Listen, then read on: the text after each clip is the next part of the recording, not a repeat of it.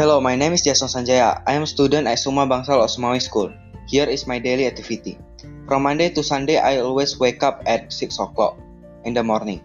I make my bed and then take a bath. After take a bath, I help my mother cooking and prepare our breakfast. I usually have breakfast at half past 6. During the pandemic, my activities are just at home.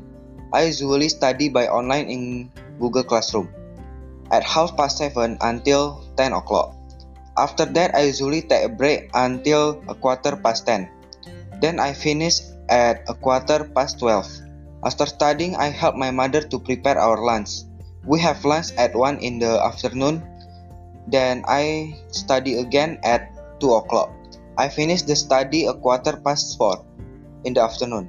For refreshing, I sometimes go to the Vihara for playing badminton with my friends in the evening. Or I play with my smartphone and sometimes I take a nap for a while. After I take a nap or play badminton, I will take a shower. After taking a shower, I usually dinner at 7 o'clock.